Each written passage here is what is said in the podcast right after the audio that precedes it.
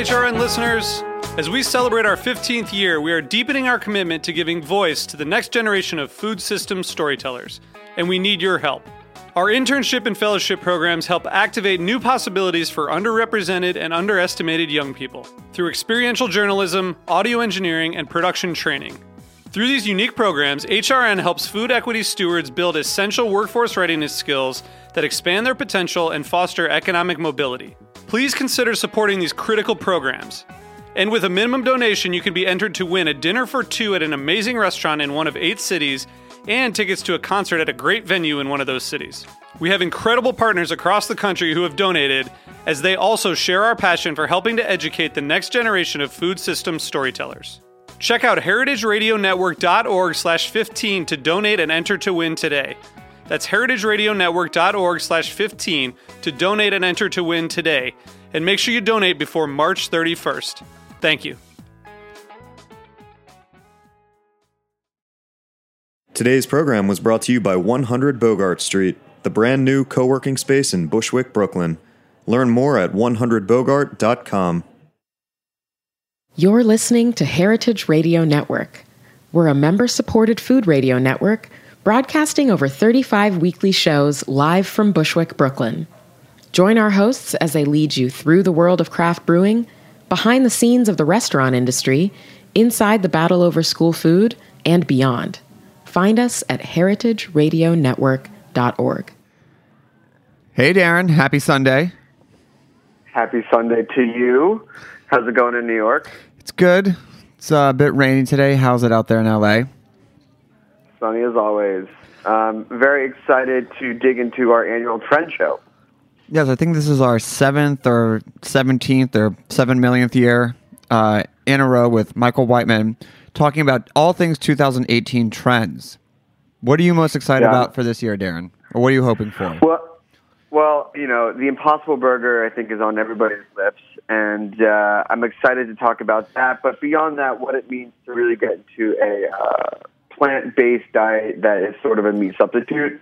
I think the best way that I really heard about it is that you know, if you really think about what cows are, that they're just machines for growing protein. So why can't we replace that? Interesting. And I am most excited about how technology is impacting us both from being as lazy as possible for ordering food from the couch and also being able to mm. pay with your face, which I think is pretty good. And I wonder of us being twins may have certain implications to be discussed. To be discussed. So here we go with our 2018 trend report on heritageradionetwork.org. We talk about food. We talk about music with musical dudes. Finger on the pulse, snacky tunes. Hello and welcome to Snacky Tunes. I'm one half your host, Greg Bresnitz. I'm the other half your host, Darin Bresnitz. Michael Whiteman, Hello. hello. I loved your Hello. I loved your introduction, and um, I think you guys are so good at what you do that you can do the trends report. I think I think we're only good at reading what you wrote, so this is a, a happy symbiotic partnership that is, I think, in its millionth year. so let's start with your number one prediction of the 2018 food trend: plant-based food trends. Okay, well, plant-based food trends are not um, suddenly uh, appearing in 2018. This has been developing for a long, long time. It, it's finally in 2018 that it's going mainstream uh, in supermarkets and in, in restaurants around the country. But I think that you point out a really good distinction is that there's a divergent in both restaurants for the older, higher paying, more well to do, and supermarkets for the lower income, kind of innovative millennial set. Well, the uh, there's there's several divergences. Uh, one is the one you just put your finger on. Uh, the other is that the people who are gravitating now toward plant-based foods in supermarkets, which you see in their own display cases, and usually in the produce section rather than in the in the meat or the poultry or the fish section, have are the same people who abandoned the idea of processed food, fought for years and generations about getting all the chemicals out of processed food, and we should be eating fresh food and unadulterated food. Um, and suddenly, uh, without realizing it, they're eating highly processed food, even though it's plant based. Where do you think the I don't want the logic might be coming from where it's you know they're giving up the fact that it's you know eating cows who produce you know a, huge amount of you know a- additional uh, methane or do you think people care less about that's process and they're you feel they, they feel good because it's not killing an animal? Or where do you think that thinking is lining up? Well, where it all began depends on how old you are. Uh, I I, re- I remember years ago uh, there were uh, big ads uh, against animal cruelty by the PETA people, uh, and they used as as as their posters uh, pictures of uh, baby seals being clubbed to death in Alaska for everybody, so everybody could have a seal coat and uh, and those those images were really graphic, and they took hold. Uh, and uh, from there, you begin to see the emergence of animal rights uh, organizations. There was a period when, if a woman wore a fur coat on Fifth Avenue, she risked having ketchup thrown on it. So there was this whole long gestation period about uh, what we do to animals in order to get a hamburger and uh, it's it's now taken hold uh, as long-term trends do, and it's taken hold in a big way. You know, uh, so from from the outside, it looks like uh, it's happened all at once, but what really happened is that it, it went gradually and gradually and gradually, and then, like going bankrupt, it happens all at once. Now, you know, part of these big trends, while there's the altruistic, uh, cruelty free reasons, at the end of the day, for this to really succeed, this is a business. And so, you know, for something like the Impossible Burger, or something like that, to really, you know, make it or, or make the biggest shift, do you see someone like one of the major fast food corporations having to adopt this and be part of the menu to really, you know, make a huge impact beyond just a couple of handful of niche restaurants serving this type of product? Uh, if there were just a couple of niche restaurants or a couple of dozen niche restaurants, nothing would happen. Uh, but your point, uh, just to go back for a moment, your point is about it being a business and, and not just an issue of uh, animal cruelty relates to the fact that there are lots of other convergent trends uh, that are forcing this change in, in dietary habits. One of which you uh, mentioned before about the uh, methane producing cow poop that's uh, uh, pollu- Yes. yep, and, you know, and uh, but uh, and and the uh, uh, the effluent that gets run off from feedlots and, and pork farms, uh, which are polluting our streams. So uh, there's uh, a confluence of, of all of these issues, and uh, that that's why it's come together in 2018. Do you think that this trend now that it's being uh, the confluence is that where do you see it going and how do you see it affecting restaurants uh, how do you see it affecting diets um, how do you see it affecting people self-identifying as vegan vegetarian high plant-based diets where do you see the tribes forming along these lines Well, interestingly enough, the restaurants are behind the curve, and most of the changes that we see are taking place in supermarkets. And, and that's happening for a lot of reasons. Uh, number one, restaurants are uh, ultimately very conservative about preserving their customer base and not turning any customers off. So, uh, in this case, which is really a radical shift in diet, uh, restaurants are mm, falling behind the curve in their reluctance to introduce these new kinds of foods. Supermarkets, on the other hand, uh, have lots of space and they have lots of room to put new kinds of products in. So, uh, if you walk down the snack aisles in the supermarket, in the place where you used to see the, the greasy potato chips uh, and and the salty taco chips, you now find all kinds of um, upstart companies, uh, many of them right here in Brooklyn, uh, producing things in uh, beige and brown paper that look like they're uh, whole earth and wholesome. Uh, and uh, that idea has spread to uh, whole cases of, as I said before, vegetarian based foods in, in supermarkets. So people have, have an introduction there uh, as to what these items are, but they're not making it to restaurants yet. To come back to your point about uh, the Impossible Burger, uh, it's now being adopted by small restaurant chains. It's gone beyond uh, a couple of niche restaurants. And uh, I should tell you that in Scandinavia, I think it's Sweden, uh, McDonald's is serving a uh, veggie burger. Uh, it's it's it, it's soy based and it's technically behind the curve, but you know it's it's McDonald's. Yeah, I mean, when they announced that it was the end of last year, I think uh, it was sort of recognition that one, they are behind in trends, and two, knowing that they uh, have to widen their appeal to keep growing uh, with uh, the mass consumer uh, tasting habits.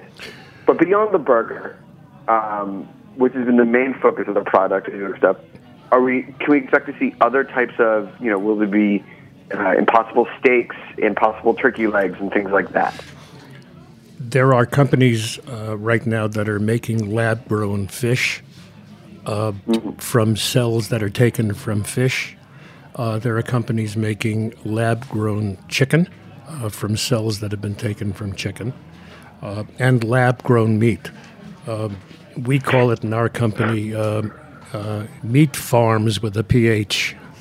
Uh, and this is an, another approach of providing protein uh, to large numbers of people without having to slaughter animals so you can get a hamburger or a book cover. And uh, this is running in parallel with the idea of, of eating plant based foods.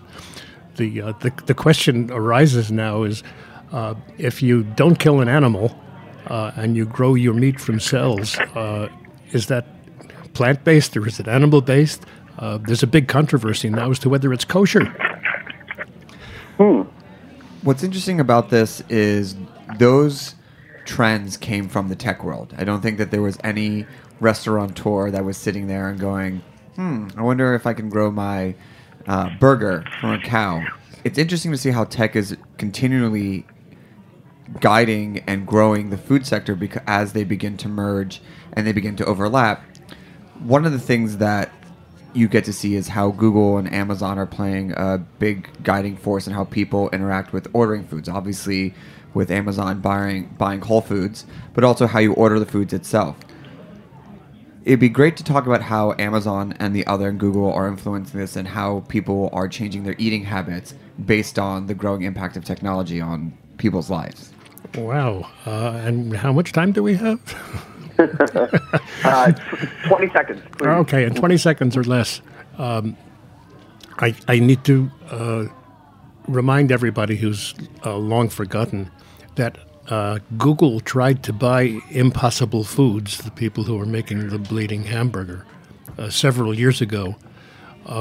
Because Google and and other companies like them are viewing this as a big technological challenge rather than as an agricultural challenge. The idea being, uh, how do you feed 50 billion people or whatever the number of people are on Earth, some number like that? Um, how do you feed that many people when there's only a finite amount of arable land and uh, and uh, and uh, just a, a limited amount of methane that you can put into the atmosphere before we all roast to death? So these are big technological issues that are not tackled by the food companies. Uh, their food companies are not inclined to do this. Uh, the people who make all the packages of stuff you buy in supermarkets are certainly not inclined to tackle this because it's antagonistic to their very business base. So, who else to do that? Uh, there's money to be made in it, one assumes, and you, if if you have enough money to invest in it because you're a big tech company and you've made 150 billion dollars in the last couple of years, um, then these are the guys who are going to do it. One of the other ways that technology has uh, impacted is going cashless, which is something that I've seen creep up. I work around the corner from Sweet Cream, I work around the corner from Dig Inn, and just how they slowly evolved into it. What are some of the benefits of that, and what are some of the downsides of that, and how does it create a further divide in the have and the have nots? Yeah. Uh, the benefits are, are fairly clear. Uh, the restaurant pays more for uh, credit card processing fees, but it's not a lot. uh, and uh, it saves on somebody having to run into the bank to get more change to put into the cash registers. Uh, it saves the problem at the end of the night when a cashier cashes out and there's two dollars and fourteen cents missing, and you have to go tracking finding it. It saves time at uh, the checkout, which is the big choke point in uh, restaurants like uh, uh, Sweetgreen or, or, or Starbucks.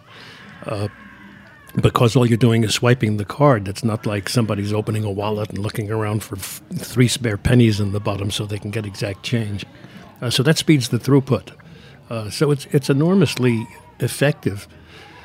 It also, by the way, allows people to spend more because when you're putting it on your card, you tend to spend more. It's, it's not real money until you get to pay the bill.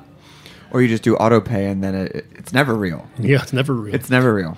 Uh, the the question uh, of uh, equity in this is that the people who uh, most likely do not have a credit card are people who don't like are most likely not to have any money either. And uh, so there's a question of whether we're shutting out uh, a significant portion of the population uh, in these restaurants that in, in increasing num- numbers are going cashless. Uh, For, s- for restaurants that have gone cashless, have they seen a significant increase in revenues? Yes. really? yes.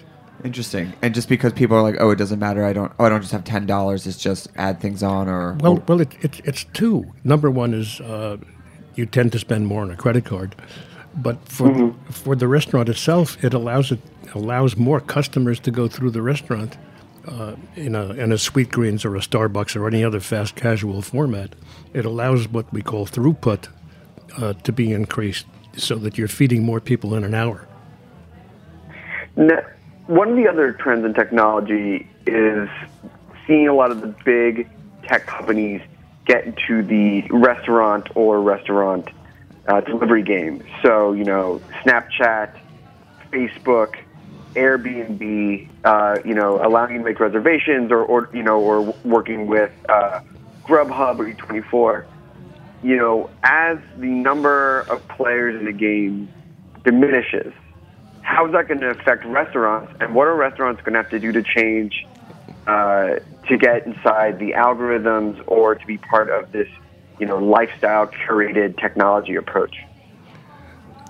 The issue of technology is one that uh, you you can't underestimate, uh, and it and it and it's it's a recent invasion into the restaurant industry. But it's not just the restaurant industry; it's the entire uh, hospitality industry because we're looking at uh, companies that are capable now of uh, making a hotel reservation for you, making a restaurant reservation for you, allowing you to prepay if you want to, um, and uh, whether it's Airbnb or Google uh, or Amazon, uh, all of these companies are now playing that same game because they're in, they're in the middleman business. They're in the middle between the customer and the uh, and the restaurant or the hotel, or the car driver for Uber, or the car driver for Lyft. Uber has discovered that one of its uh, more profitable sources of income is restaurant delivery. Uh, in my opinion, you're going to see uh, huge mergers of these companies uh, in the near term. Uh, and that will diminish, uh, as you just said, uh, the number of companies playing in the field. And that makes it kind of dangerous for restaurants uh, because, uh, you know, Uber takes a piece and Grubhub takes a piece and then Google takes a piece it, it, it, it, it, it, it's an economic threat to restaurants uh, because restaurants are not um, inherently large enough uh, to do this on their own.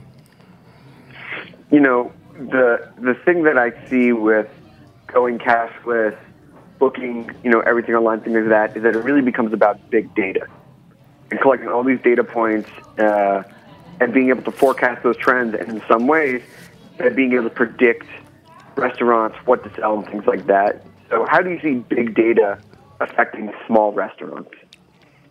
You asked me that last year. so, at the risk of repeating myself, no, actually, I've thought about it some more. Yeah, I mean, it, but you know, and, and the thing is, though, I think last year was just the uh, it was more of I don't want to say just an idea, but now you're seeing it daily, and so much is being collected, and so much of this is coming through. I mean, the fact that you know to go back to Airbnb, um, you can now say like I know how long someone's in this town for. I know how many meals they're going to eat at. I know that they're going to spend X amount for breakfast. That, but then you multiply it by hundreds, thousands, you know, hundreds of thousands of people, and you start to see these big trends add up. So how does and then how does that trickle down to these businesses? Uh, you, you summarized it very well. Uh, uh, three or four years ago, the value of uh, su- providing these uh, supports, uh, support services to restaurants had to do with the ability to collect the data. Uh, since then, uh, the development of big data has been able to use all of this information.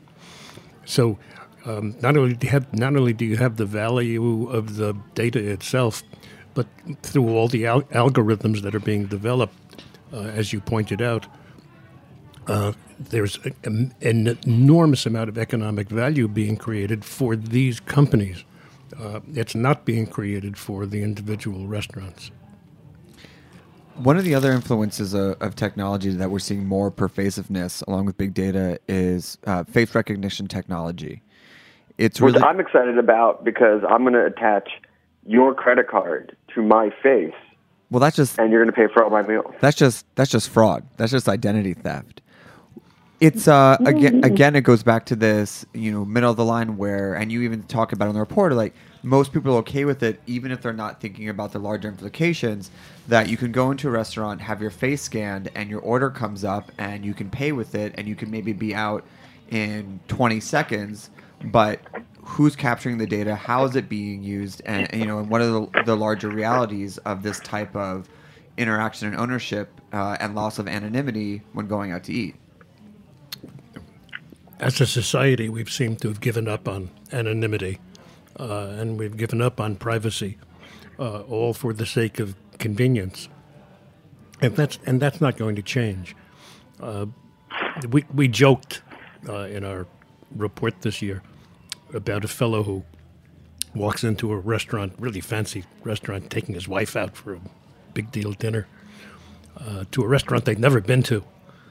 And um, he walks in, and via facial recognition, the hostess at the desk knows who he is and when he was last there, and uh, purrs very quietly, uh, "Hello, Mr. Jones. Um, uh, your usual martini tonight." Uh, and there went that marriage. so, so uh, there are all kinds of implications uh, about this. For example, if I'm diabetic and uh, I was sitting uh, and I walked into Roberta's and they had a facial recognition system that said, "Oh, Michael Whiteman's here," Um but his medical records say he's got diabetes. Uh, what do we do if this guy orders a pizza? Do we cut him off? Uh, is that far fetched? No, that's not far fetched. Um, I think the, the the best part about the facial recognition, beyond just the paying of it, is that it actually. And there's an example in here about a global coffee company, Douwe Egberts, um, that in the airport, if it catches you yawning, uh, it will brew you a cup of coffee. And the fact that it's going beyond faces and it's actually tracking mood or movement or interaction is in some ways, the, I have to say, the scariest, most uh, uh, invasive form of customer service that people may want. Well, you expect your dog to be able to read your mood.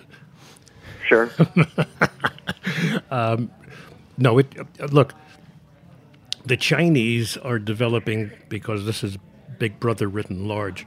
Uh, the Chinese, Sure. the Chinese are developing facial recognition systems that are being combined with uh, recognition systems that can tell who you are by the way you walk.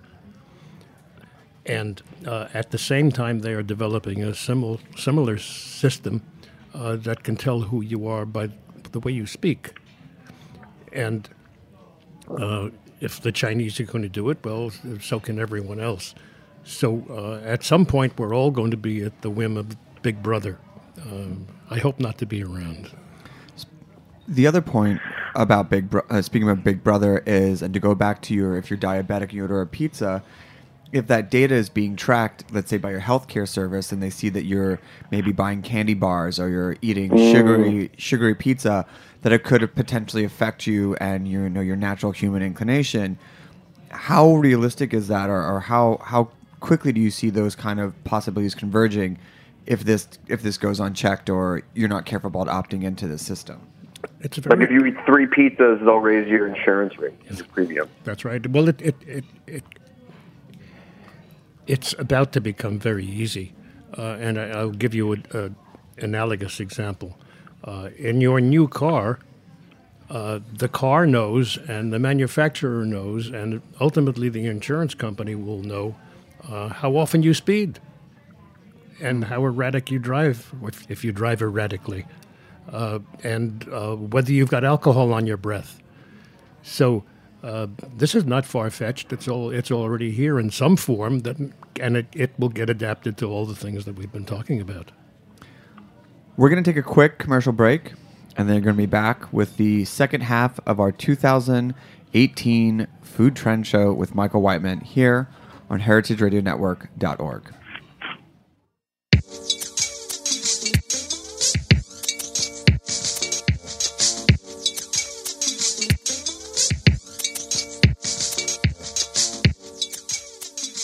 One Hundred Bogart Street is finally open and ready for Bushwick. 100 Bogart is a brand new, state of the art co working space that provides turnkey workspaces, including open layout desks, meeting spaces, and furnished private offices. Members have access to top notch amenities such as custom furniture, high speed internet, spacious kitchenettes with coffee and tea, printers, scanners, and much more. Alongside their professional work environment, 100 Bogart also provides exclusive educational programming for any curious entrepreneur.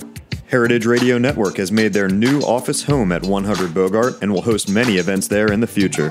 For more information about their co working space, visit 100bogart.com and become a member to network, create, and educate.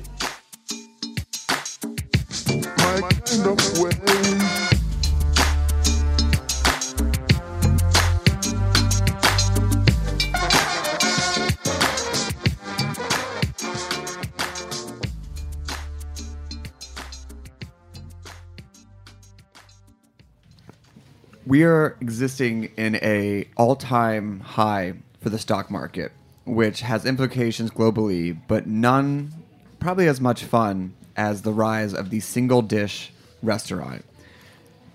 One of my favorite photos, I think, in all the years of looking at your trend reports is from the avocado shop in Amsterdam, which is a. It looks like a avocado that was perfectly taken out of the skin, halved, length, uh, like horizontally, Yep. and then a burger stuck inside. It's it's a stunning photo. I can't even. I've looked at this photo as reviewed this week. I cannot figure out how to eat it except with a knife and fork. Of course. Or it just like I mean, it looks like total Instagram bait. No possibility without just getting it everywhere. but you're seeing this. You're seeing this everywhere. You know, why do people feel that it's a good time to invest in these types of restaurants, and what are some other um, forms that they're taking? Well, uh, avocados become uh, you know the whipping boy, but uh, there's there's a lot of this nonsense going around. Uh, I have to say that we have an avocado uh, restaurant, avocado only restaurant here in Brooklyn. we do. We do over in Industry City on the other side of uh, Brooklyn, and it's called um, I forget Avocado World or something like that. and uh, Rozanne Gold, my wife, and I were just in uh, Puerto Rico uh, working on uh, helping to rebuild a monastery that got uh, pretty much destroyed in the hurricane.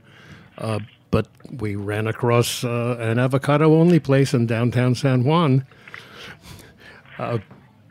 So it's a disease that's it's a disease that seems to spread.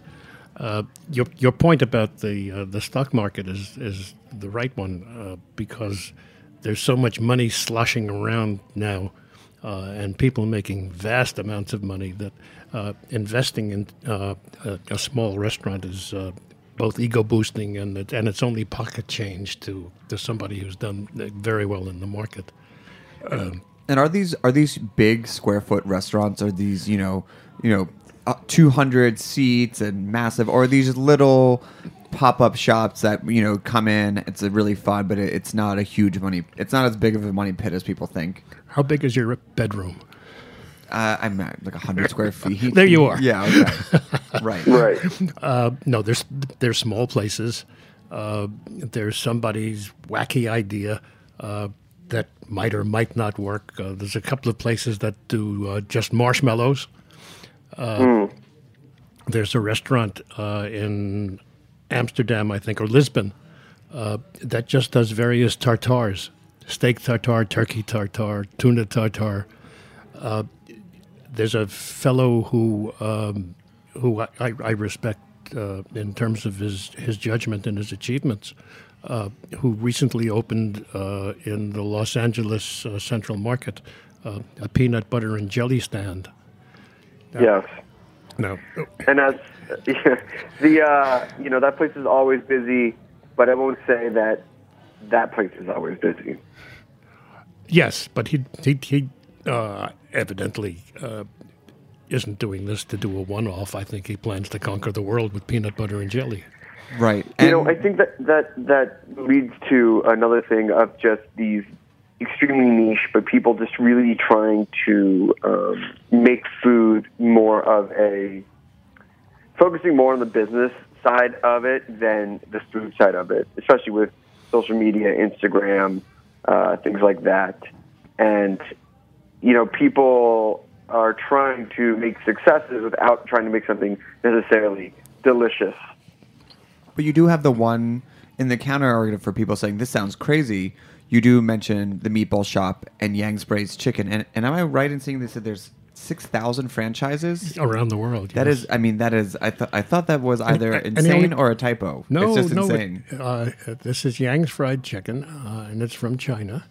And uh, he has 6,000 franchises around the world. Uh, and he only, sends, only sells one thing it's, it's little chicken and rice. Uh, With, with uh, quote unquote, a secret sauce, which he, uh, I- I think it was passed to him uh, in his mother's birth canal because What do you think the secret sauce is? uh, I don't, it's, it's the same as everybody else's secret sauce. Yeah, but, um, but we have so, a, we have know, we have a cream cheese restaurant here in the East Village. Which you would think that that would be in Philadelphia, just out of like a good launching pad. But maybe they're maybe they're workshopping it here in New York, and then they'll they'll go to Philadelphia when they feel they can pass it. I was gonna it say pass the mustard, but it's really just pass the cream cheese. Um, now, speaking of uh, global flavors that are being exported around the world, um, there's a few uh, next wave cuisines that are, are, are starting to pop up that everyone's usually falling in love with. And I want to touch on some of them, but the first one is Filipino cuisine. Because we here at Snacky Tunes are, are a huge fan of the guys down at uh, Lasa um, in downtown Los Angeles who are doing this amazing Filipino restaurant Right. but you know what is it about filipino cuisine and then also uh, indian fast casual and upscale korean um, that are starting to really dominate uh, the major fla- flavor profiles that people are seeking out these days Okay, one of the big factors behind it um, is food writers, uh, because they're always looking for something new to write about. Uh, and uh, the food press is really responsible for a lot of uh, good and bad uh, dining trends in this country. But going beyond that, uh, it, it, it goes back to what we was talking about earlier uh, when we were discussing uh, plant-based cuisine and how it, it smoldered and, and smoldered and took generations for it to happen, and then suddenly it seemed to happen all at once. Uh, we have had huge numbers of Philippine uh, immigration to the United States and we, we see them largely in, in uh, the service industries like hospitals and, and hotels. And by the way, this is true around the world. If you go to Dubai, it's the same thing. Uh, vast numbers of, of Philippines have left the islands uh, and uh, end up supporting the islands by uh, sending money back. And they tend to live in, uh, as we all did when our parents and grandparents came, they tend to live in, in their own enclaves and cook for themselves until at some point uh, they spill beyond the boundaries of where they originally settled in the country, and their food over spills out over the uh, the boundaries, as happened with Japanese food, Chinese food, Mexican food. It's something you see time and time again. Correct. Yes. So now we have uh, a, a critical mass. You should pardon the expression of of, of Filipinos in in this country. And we're also at a time when we're looking for new things to eat, especially things that have high flavor profiles. So uh, in Philippine cuisine, we're looking at something that's got uh, fairly heavy spicing. And we're also looking at a cuisine that has uh, a large level of acidity to it, uh, usually coming from uh, citrus fruits. So, uh, you know, that lights your mouth up. Do you think after waves and waves of the rise of new American and comfort food, which we've talked about over the years, people's senses have just gotten dull and it's re- repetitive, and now they're looking for just something exciting, new, invigorating? It, it's partly that. Uh, I think as, as a country, uh, after World War II until mm, maybe 15, 20 years ago, uh, American food, as we defined it, uh, was reasonably bland. Uh, and uh, the people who have been moving into this country and well, since say the Vietnam War uh, have been people who come from hot company countries where they grow palm trees and chili peppers, and so we've had an introduction in this into this country over the last thirty or forty years of highly spiced, high flavor profile cuisines. And uh, a new generation of Americans says, "Wow, hey, my oatmeal didn't taste like that." Uh, so uh, we've become uh, collectively a nation of pepperheads, uh, and uh, that's why we're we're now latching on to uh, Korean cuisine, for example. And I think it's all to move past, and I go speak from my experience, spice for spice's sake, and now how spice can be woven into a dish and layered in as an ingredient, not just how how hot can something be. the The issue is, uh, you know, we all started out um, doing exactly what you said. Let's see how let's see how what what our pain threshold is. Uh, but if you, if you go back to the countries where uh, these spices are used, you find generally that they're parts of spice blends. Uh, so, for example, uh, if you look at what's being served in Lebanon or Israel uh, or, or any of the countries in the Levant, uh, you'll find that they're really blends of, of spices, uh, as is quote unquote curry powder, um, which is doesn't exist as a, as an item by itself, but as a blend of spices. So uh, we've gone from pure heat to uh, uh, a search of in, in flavor and fragrance, and, and that's really the discovery. Um, before we get into the lightning round, I want to touch on one last subject that we've come back to year after year, and that is the growth and evolution of fast casual, which has now become a staple and really um, what seems to be one of the strongest growth uh, types of restaurants in America, and it even goes back to you know these one-off shops of people who are trying to be like, you know, I have my fine dining spot, but then I have my peanut butter and jelly restaurant. So I'd love to hear about some of the trends that have uh, been growing in fast casual and, and what we can help to see from them from next year's and what they're offering in the matter of convenience and flavor and uh, how they're going to differentiate themselves from each other. In the last five years or so, the only real growth in the restaurant business has been the fast casual end of the business, uh, which is the you know the Sweetgreens and the Chop't and the uh, and various other ethnic uh, fine casual, fast casual restaurants that, that have opened. Uh, in the last year, uh, the people who write about this from an economic point of view have pointed out that uh, the sales per restaurant in the fast casual sector seem to have leveled off or even dribbled down a little bit, um, which doesn't concern me at all because more and more restaurants are entering into the fast casual business. Uh, and uh, so, you know, we're having a, a, a bit of a difficulty getting, uh, getting them all absorbed into the culture. Uh, but because uh, sales have leveled off, uh, the fast casual industry is now looking at uh, stealing a piece of business from uh, the fast food business uh, by adding things like kiosks. Uh, where you pay in advance and you don't have to talk to a server and you pick up your food and uh, and, and it's far more efficient that way. Uh, they're talking about adding drive-throughs, in, in which case you miss the entire fast casual experience because you never see the food.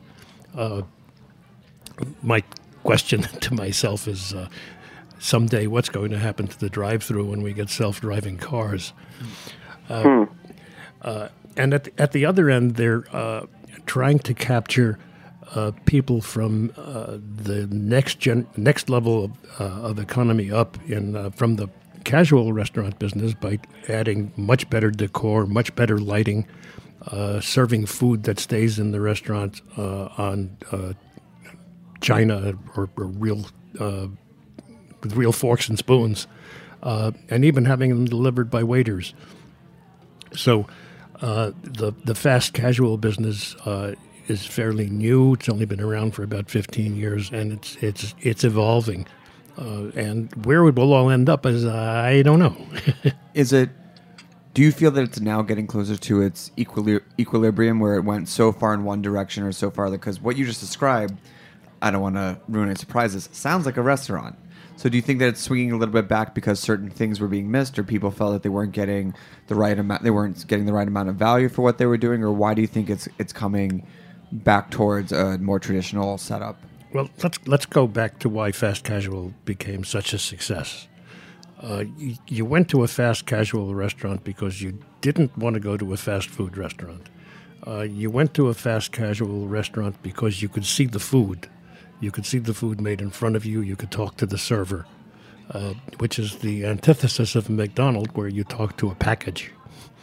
Uh, so there was a, a sense of personalization here. Uh, you could uh, modify your food just by talking to the server. Uh, you got the sense that it was fresher. Uh, and you were willing to pay more for it. You also went to a fast casual restaurant because you were tired of going to uh, all the look-alike casual restaurants that specialized in fried mozzarella sticks and that kind of stuff. Uh, because again, you knew you were getting highly processed food, whereas you go to a fast casual place and it's it's all fresh and it's done in front of you. So that that's an enormous creation of value uh, for two groups of people: those who were spending more and now willing to trade down to get better food for less money, and people who are trading up uh, and willing to spend more money and more time uh, in order to get that food. Uh, the big victims of this, I think, are the casual restaurants. Uh, the, and they fall into the category of things like uh, Olive Garden, uh, Bennigan's, TGI Fridays, and a hundred other look-alike chains uh, who are seeing their customers leached away uh, to fast casual. Do you think anyone is shedding a tear for the shuttering of a Bennigan's or Olive Garden? Uh, they have a lot, a, a lot, a, a lot, a lot of people eat at Olive Garden every day. Yeah, I mean, I, I, well, I think maybe the different question might be: is are any of the casual restaurants starting to take a cue from cash, fast casual to improve their own business? no, they haven't figured out how. Uh, and, by the way, this is uh, not confined to the restaurant end of the world.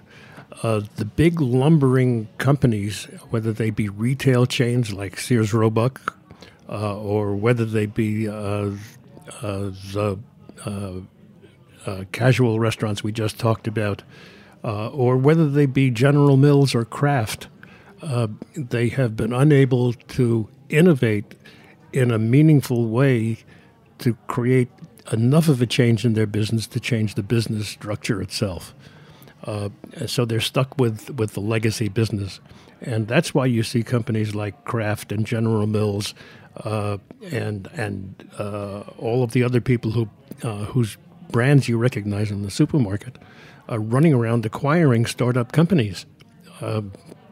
You know, if you want to make a lot of money, invent a new a, a new dish, put it in a, in a fancy package or an eye-catching package, get social media to uh, uh, move it around the, the internet, and uh, poof, somebody will buy you for a lot of money. And that goes back to Darin's earlier point about when the larger corporations get into the game, how they can affect food trends, whether whether it's for good or for bad, remains to be seen. Well, uh, there's a there's a war being fought uh, between Amazon and Walmart, uh, and uh, it all has to do with technology and the ability to move goods around the country and around the world efficiently. Um, Amazon has uh, so far had had the edge. Uh, Walmart is catching up. But the upshot is going to be whether it's Walmart, Amazon, Google, which just opened the first cashless, uh, checkoutless uh, grocery store in, in, in Seattle. Uh, all of these are going to have severe impact on uh, these legacy businesses that we've been talking about, including mom and pop down the road. Uh, and if anyone wants to hear an incredible story about the length of which uh, Amazon and Walmart are going to, there's a great Planet Money episode that involves a, I believe it's a fruit punch pickle, uh, and how that is a major key in winning the war. Um, I have to say that in the upcoming trends and buzzwords of 2018, I do not see uh, iced tea pickles in your list of things that we should be excited about. Damn, I knew there was something. You always miss one. I know. I mean, I mean, look, you know, we'll look back, and you're, you know, you're normally bat a thousand, but uh, I guess history will tell. Well, you know, I, I bet you can get an investor for that. One of the Um, trends so that let's we get let's get into some of the our favorite uh, buzzwords and trends of what's going to be popping up in 2018. and one of the ones that we and, uh, are most excited Yeah, about. kick it off, Greg. Yeah, one of the ones I'm most excited about is onion soup as a flavoring agent. Oh. Growing up, our favorite dish that my mom made was this chicken that she refused to tell us what it was uh, because she cooked everything from scratch and everything was made, you know, greens and veggies. And one day we got her to break down the recipe, and it was from uh, a 1950s cookbook. It was um, a jar of apricot preserves, um, a bottle of French dressing, and then Lipton onion soup for flavoring. So for the last 30 plus years, we have definitely had onion soup as a flavoring. So we think that we've been infinitely ahead of the curve thanks to mom. But why is this? Why is the rest of the world finally catching up to this? You know, I, I a late aunt of mine had a recipe like that, but she didn't have the orange marmalade. Uh, it's uh, It, it- it was apricot. apricot, Apricot. apricot. Well, she didn't have that either. Uh, we've been seeing. Well, look, let's summarize it in a, in a quick one. Uh, it's an easy fix. Uh, you can open a package of dehydrated onion soup. You can mix it with mayonnaise and smear it onto a hamburger, and it will be very good. Uh, uh, you can make your own aioli and and uh, imitate the flavors by if you're a great chef of uh, charring shallots and dehydrating them, and, uh, and and making the equivalent, and it'll taste even better. Uh, but the answer is it's it's an easy fix, and we're seeing a lot of chefs around the country uh, picking up on it. Now, as far as uh, superfoods go, we are going beyond uh, traditional farming on ground and looking into the ocean. And seaweed and algae uh, are starting to pop up into juices and other uh, unexpected places. Why is that? Number one, because we've raped the land so much that we can't grow anymore. Uh, uh, seaweed is uh, very high in protein. Uh, we've been eating a lot of seaweed without our knowing it uh, because seaweed is used as a stabilizer in a lot of food. Uh, I believe carrageenan, if you see it on the label, is a, a derivative of seaweed, and if I'm if I'm wrong, then something else is. And so we're looking at uh, something that you can almost say we can have for nothing because there's a lot of it out there. All you have to do is harvest it if you know how, and process it if you know how. Uh, and uh, so this is a, a business venture uh, that's attracting a lot of capital investment because uh, there's great value in stuff that we thought was junk. This also plays into another buzzword of blended burgers, of finding vegetables and soy to cut down on meat consumption. Correct.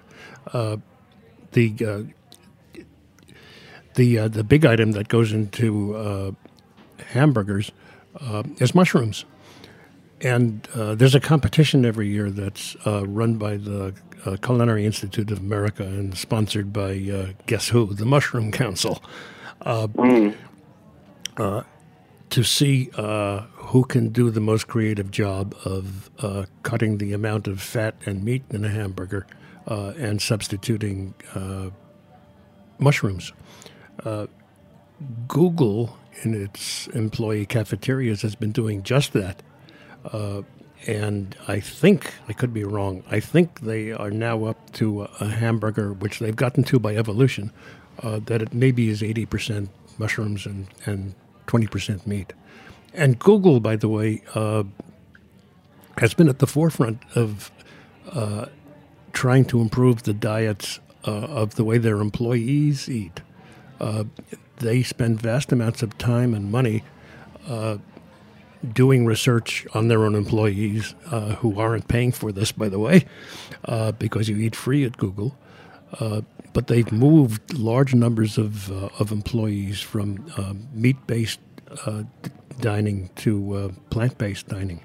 Not, not 100% and not every day, uh, but the trend is there.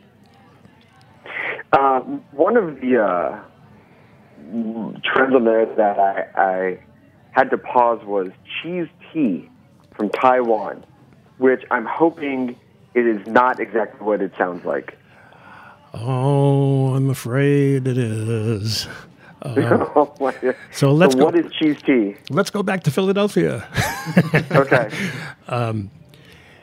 if uh, if you were in Flushing today, Flushing being uh, the Asian district of uh, uh, New York City, uh, and if you were uh, in Taiwan and and several other cities, by the way, where there are large Chinese populations, uh, you can get tea both hot or cold, and on top of it is a froth of whipped up. Um, fundamentally, uh, Philadelphia cream cheese and salt and the cream cheese is uh, cold. And uh, the interesting thing is, you have this hot tea underneath this uh, froth of, of cold cream cheese. And uh, if you're a connoisseur, you do not drink this with a straw. You drink it out of the glass, so you get a little bit of the top and a little bit of the bottom at the same time, and it becomes becomes a new a new flavor sensation. And I bet you I'll bet you can find it in L.A. I'm sure. Sensation is like a strong word for that one, though. I, Um, I, I, I saw I saw a giant billboard uh, in Flushing uh, a couple of months ago, uh, with uh, telling you where uh, two blocks away you could get cheese tea. So hang on, it's know, coming. maybe- hang on, it's maybe- coming. Maybe I try it. Maybe I'm proven wrong. You never know. I mean, it's it's not like it's uh, it's not like it's offal. It's just cheese and tea, so you're not. It's not that far out. You've had you've had worse things um, on a plate, Yes, that's probably true. But not today. but not today. Uh, Not on- today. On the more common lists uh, on here on this list, cotton candy, but no qualifier, just cotton candy. Why is that going to be big in 2018?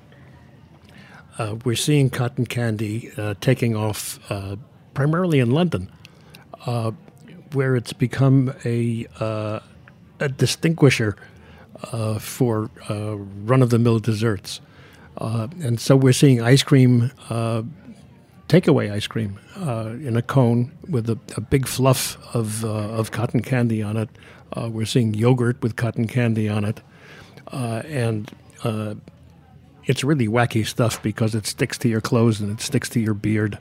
Uh, but people seem to love it because it's another wacky thing to do. And in a way, it all goes back to the old Four Seasons restaurant in New York, where if you were a kid, uh, when the when the meal was over and the adults had their desserts, uh, they gave you a little bowl of ice cream under a foot tall uh, fluff of uh, of cotton candy, which they made in the in the kitchen. Uh, so here we are again. Nothing is new. Um, but I want to end on one thing that seems to be very new and ties back to our earlier conversation today about technology, and that's robots in the kitchen, dining rooms, running over your feet. Now, I know that we have the Roomba to help with the spilled food, but are there going to be robots or anything that's going to help prepare the food Well, there are robots, uh, and you know, in the for- home kitchen? no, yet, yet. Yes. but uh, robots are being developed to do everything that low uh, low skilled labor uh, once did, uh, and especially in the food industry where you see rising minimum wages, and the food industry is a minimum wage industry.